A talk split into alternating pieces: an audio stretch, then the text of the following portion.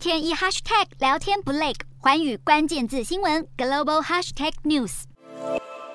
根据关注拉丁美洲政经局势的美国智库安全自由社会中心，中国、俄罗斯、伊朗以及委内瑞拉、尼加拉瓜等十国，八月将在拉丁美洲地区举行联合军演，似乎是要抗衡由美国主导的环太平洋军演。中国、俄罗斯和伊朗今年逐渐加强合作关系，三国在今年一月才在北印度洋举行第三次联合军演。不过这次不远万里前往拉美举行军演，对美国的针对意味特别浓厚。因此，美国联邦参议员史考特便警告，这是对美国的重大威胁。七大工业国领袖在今年的 G7 峰会上宣布，未来五年内动员六千亿美元支持中低收入国家发展基础建设。明显是要抗衡中国的一带一路，但中国早已大举进军拉丁美洲，三十一个拉美国家中有二十国参与一带一路。另外，中国和拉美国家之间的贸易额不断增加，去年达到四千亿美元，远远超出美国的两千九百五十亿美元。